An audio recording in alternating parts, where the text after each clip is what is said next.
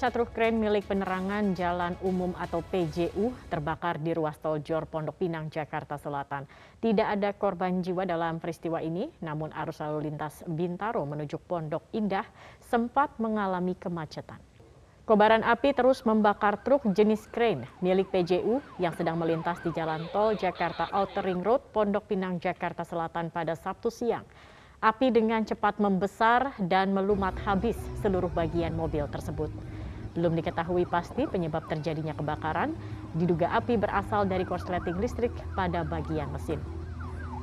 Tidak ada korban dalam peristiwa ini, pengendara mobil berhasil menyelamatkan diri sebelum api membesar. Akibat peristiwa ini, arus lalu lintas tol Jor dari arah Bintaro menuju Pondok Indah sempat ditutup sementara untuk proses pemadaman. Pelakuan pembatasan kegiatan masyarakat di wilayah Jawa Bali saat ini diterapkan hingga tanggal 4 Oktober 2021. Namun tentu saja ada beberapa aturan yang dilonggarkan secara bertahap. Salah satunya adalah anak-anak di bawah umur 12 tahun saat ini sudah bisa mengunjungi pusat-pusat perbelanjaan atau mall dan namun tentu saja ada beberapa persyaratannya dan salah satunya adalah harus didampingi para orang tua. Kemudian seluruh pengunjung harus uh, mengunduh aplikasi Peduli Lindungi dan juga melakukan scan barcode di depan pintu masuk dan seluruh pengunjung harus sudah dilakukan vaksinasi minimal dosis pertama. Dan saat ini saya berada di salah satu mall yang berada di Jakarta Selatan dan mau melihat bagaimana aktivitas para pengunjung di sini khususnya anak-anak yang berusia di bawah 12 tahun. Persyaratan lainnya bagi Anda para pengunjung yang ingin mengajak anak-anak Anda di bawah umur 12 tahun mengunjungi mall ataupun pusat-pusat perbelanjaan adalah kondisi anak-anak harus sehat dan tidak memiliki gejala COVID-19. Kemudian anak-anak juga harus selalu didampingi orang tuanya dan para orang tuanya harus sudah divaksin COVID-19 minimal adalah dosis pertama. Selain itu juga selain persyaratan tadi, tentu saja protokol kesehatan harus tetap dipatuhi oleh anak-anak seperti penggunaan masker, mencuci tangan dan juga menjaga jarak. Dan seperti saat ini saya berada di salah satu mall yang ada di Jakarta Selatan dan dapat dilihat uh, saat ini pantauan protokol kesehatan di sini sudah baik, seluruh pengunjung sudah menggunakan masker, menjaga jarak dan juga selalu mencuci tangan. Selain itu juga untuk kapasitas di pusat-pusat perbelanjaan saat ini dibatasi 50%, yakni jika di Kuningan City ini dibatasi 20 ribu pengunjung per harinya, sedangkan untuk jam operasional adalah dari mulai pukul setengah 12 siang hingga 9 malam waktu Indonesia bagian Barat. Dan pemirsa tadi saya sempat mewawancarai para pengunjung yang membawa anak-anak di bawah umur 12 tahun dan mereka merasa sangat senang dengan kebijakan ini. Karena jujur buat saya yang uh, tidak punya mbak, kadang uh, ada kebutuhan yang harus saya beli uh, anak saya nggak ada yang jagain jadi ya cukup senang sih. Jadi sekarang saya bisa beli kebutuhan-kebutuhan rumah gitu. Sama dengan anak iya karena nggak ada yang jaga jadi mau nggak mau harus dibawa. Benar-benar yang masuk itu yang udah divaksin gitu. Uh, terus tetap mematuhi protokol kesehatan pastinya. Gitu. Ya memang kalau misalkan untuk yang orang dewasa yang udah divaksin diperketat, tapi untuk anak-anak mungkin asal mereka jalanin protokol kesehatan boleh diizinin lah mereka untuk masuk atau ke ruangan outdoor lainnya atau ke dalam mall. Pertama senang karena kan udah lama juga di rumah, terus uh, sekalian mau beli kebutuhan kalau punya anak bayi nggak bisa ditinggal. Meskipun saat ini PPKM sudah kembali dilonggarkan secara bertahap, namun tentu saja protokol kesehatan harus tetap diperhatikan. Sebelumnya sempat viral sebuah video yang menampilkan sejumlah siswa sekolah dasar menyeberangi sungai di desa Kuala 12 dengan box atau kotak styrofoam. Namun hal ini telah dibantah oleh Kepala Sekolah Kuala 12 bahwa mereka bukan anak-anak yang berangkat atau pulang sekolah. Setelah aksi anak-anak sekolah dasar yang akan berangkat ke sekolah, menyeberangi sungai dengan box styrofoam. Aksi ini tentunya sangat berbahaya karena sungai yang mereka seberangi adalah sungai yang cukup besar dan dalam. Aksi ini diduga dikarenakan tidak ada jembatan di sekitar lokasi tersebut. Peristiwa ini terjadi di desa Kuala Sungai 12, Ogan Komering Ilir, Sumatera Selatan. Menurut kepala desa setempat, warga di desanya memang tersebar dan terpisah akibat sungai yang ada di desa mereka. Transportasi utama mereka adalah perahu, sampan, atau speedboat. Kepala desa setempat mengakui kejadian anak-anak siswa sekolah yang terpaksa menyeberangi sungai dengan box styrofoam. Ia mengaku tindakan ini sangat berbahaya bagi anak-anak karena sungai yang diseberangi cukup dalam. Sementara itu Kepala Bidang Komunikasi Publik Diskominfo Kabupaten Ogan Komering Ilir, Adianto menyebut peristiwa anak menyeberang menggunakan styrofoam di sungai tersebut memang sering dilakukan oleh anak-anak untuk bermain. Namun Adi juga menyadari perlunya edukasi dari tokoh setempat bahwa apa yang dilakukan anak-anak tersebut berbahaya. Kejadian eh, anak yang menyeberang atau mengayuh styrofoam untuk berangkat ke sekolah menurut keterangan kades setempat uh, tidak sepenuhnya benar karena uh, anak-anak juga sering bermain menggunakan styrofoam yang umumnya digunakan untuk uh, apa namanya menyimpan atau membekukan hasil tangkapan laut pada umumnya dan digunakan anak-anak untuk bermain-main.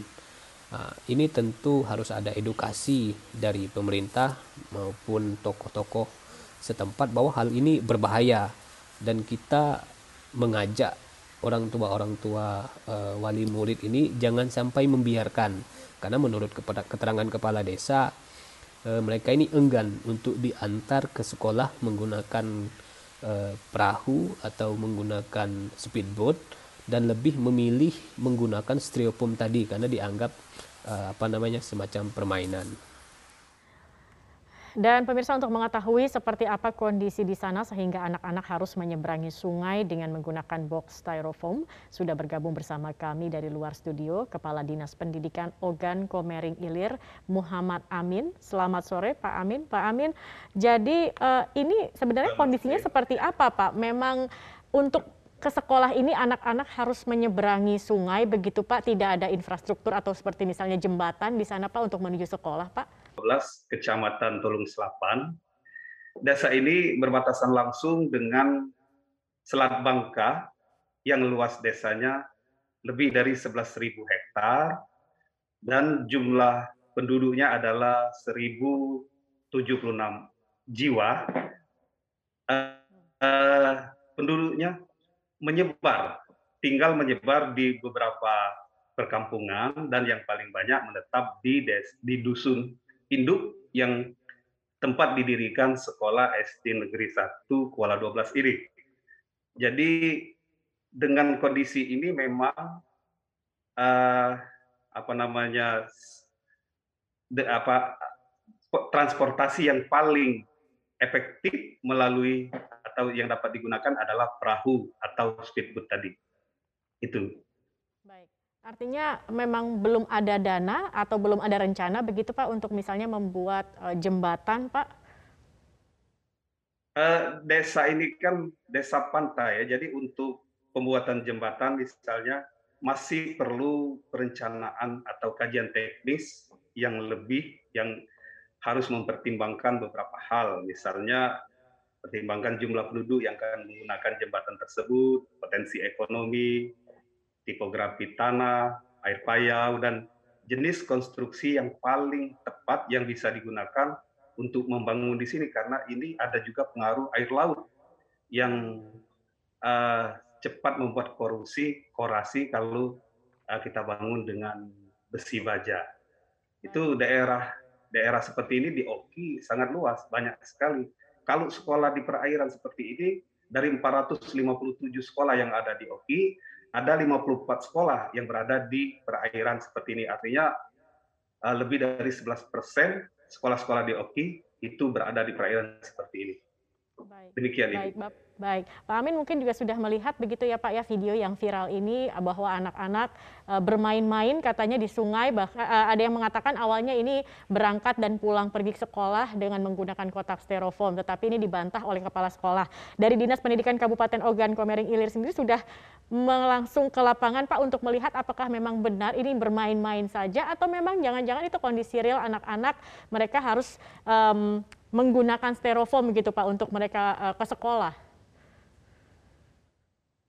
Iya, ini sebagaimana yang disampaikan oleh Ibu Kepala Sekolah tadi, Ibu Yusliana, bahwa ini memang kondisi suatu apa namanya anak-anak sedang bermain. Sebetulnya anak ini, anak-anak ini, kalau pulang pergi sekolah biasanya diantar jemput oleh orang tuanya. Orang tuanya sudah menyiapkan eh, apa namanya perahu, bahkan ada yang pakai speedboat. Jadi kalau per, pergi sekolah pada pagi hari, mereka ikut orang tuanya sambil orang tuanya mencari ikan, terus anak ke sekolah.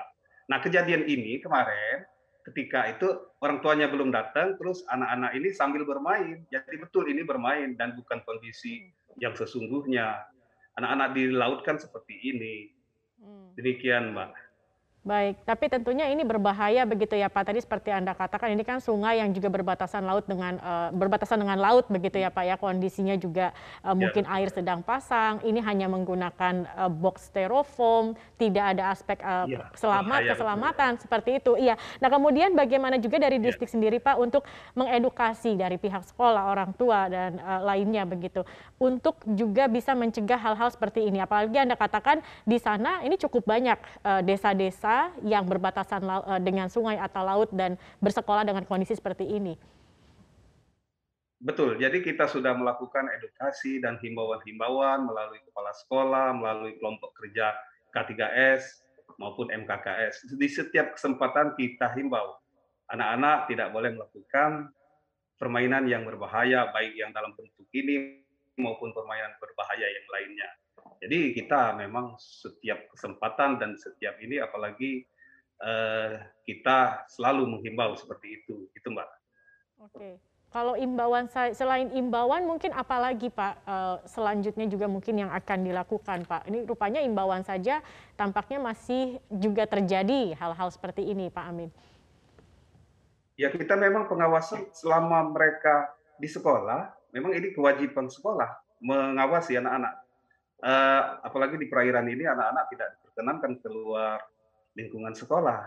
Jadi hmm. memang kita lakukan pengawasan yang uh, demikian ketat sebetulnya di di sekolah-sekolah itu. Apalagi kita ini kan masih uh, baru memulai pembelajaran secara tatap muka terbatas. Jadi pengawasan kita sangat ketat ini, Mbak. Viral video seekor harimau Sumatera di kebun binatang Medan atau Medan Zoo yang terlihat kurus dan tidak terurus. Bahkan terlihat tengah memakan rumput. Wali Kota Medan Bobi Nasution yang mendapat laporan perihal ini langsung menyatakan akan menyumbang daging ayam untuk pakan harimau di Medan Zoo. Video yang merekam harimau di Medan Zoo yang tubuhnya kurus sedang memakan rumput di kandangnya. Diduga harimau ini kelaparan Video ini direkam oleh salah satu pengunjung dan menyebar di media sosial. Pihak dokter hewan Medan Zoo membantah harimau tersebut tidak terurus dan kurang makan. Menurutnya, kondisi harimau yang makan rumput ini memang sakit dan saat ini sedang dalam pengobatan. Harimau ini menderita penyakit diare dan muntah sejak bulan Juni lalu, sehingga ia mengalami penurunan nafsu makan. Hal tersebut membuat harimau mengalami penyusutan berat badan. Harimau kelahiran tahun 2011 ini masih terus dirawat, terutama pengobatan dengan pemberian vitamin dan antibiotik. Menurut dokter hewan Medan Zoo, harimau dan kucing memang kerap memakan rumput untuk membantu mengeluarkan bulu yang sempat tertelan. Apalagi harimau sering menjilati bulunya. Hal itu disebutnya merupakan hal yang normal apalagi memakan rumput termasuk membantu sistem pencernaan hewan. Itu uh, kan ada beritanya dia makan rumput. Memang sejenis uh, jenis kucing-kucingan itu memang biasa makan rumput. Itu untuk membantu sistem pencernaan dan mengeluarkan biasanya sejenis herbol. Menanggapi informasi ini, Wali Kota Medan Bobi Nasution berjanji akan mengecek kondisi Medan Zoo. Menurutnya Pemkot Medan baru saja mengganti direksi Medan Zoo. Bahkan Kahiyang Ayu, istri Bobi Nasution, berjanji akan memberikan bantuan berupa daging untuk pakan harimau di Medan Zoo. Sudah direspon kemarin uh, Ibu Wali Kota juga kemarin katanya mau menyumbangkan atau memberikan langsung uh, sumbangan daging ataupun ayam. Jadi kita tunggu aja itu janji Ibu Wali Kota sama saya kemarin. Selama ini pasokan makanan untuk hewan di Medan Zoo dikatakan sudah cukup. Pihak Pemkot Medan bekerja sama dengan pihak perusahaan swasta membantu pemberian makanan bagi hewan-hewan di Medan Zoo. Empat tersangka penjual kulit harimau Sumatera berhasil diamankan pihak kepolisian di Kabupaten Kampar Riau. Petugas menyita satu kulit harimau yang akan dijual seharga 84 juta rupiah. Seperti inilah suasana penangkapan empat tersangka penjual kulit harimau di sebuah SPBU Kecamatan Siak Hulu, Kabupaten Kampar. Empat tersangka ditangkap saat menunggu pembeli masing-masing berinisial SY, SH, RS, dan seorang wanita MY. Empat tersangka berperan sebagai penampung dan penjual kulit harimau. Tim gabungan Polda Riau dan Balai Besar Konservasi Sumber Daya Alam Riau menggeledah mobil tersangka dan menemukan selembar kulit harimau Sumatera. Menurut PLH Kasubdit 4 di Reskrim Sus Polda Riau Kompol Darmawan, kulit harimau ini akan dijual seharga 84 juta rupiah kepada seorang pembeli. Tersangka mengaku sebelum diambil kulitnya, harimau dibunuh dengan cara dicerat. Empat orang tersangka ini, salah satu itu perempuan, kita dengan inisial M, ini ada sebagai pemilik barang. Pemilik barang, terus dibantu oleh tiga orang lainnya, laki-laki, uh, baik di dalam mengantarkan barang ini kepada uh, pembeli yang dijanjikan dan yang lainnya juga membantu dalam melakukan pengemasan dan penyebaran. Balai Besar KSDA memperkirakan satwa dilindungi ini berumur 5 tahun, berjenis kelamin jantan, dan panjang 197 cm. Empat tersangka melanggar Undang-Undang Nomor 5 Tahun 1990 tentang Konservasi Sumber Daya Alam Hayati dengan ancaman hukuman 5 tahun penjara. World Wildlife Fund atau WWF memperkirakan populasi harimau Sumatera saat ini hanya tersisa 300 ekor.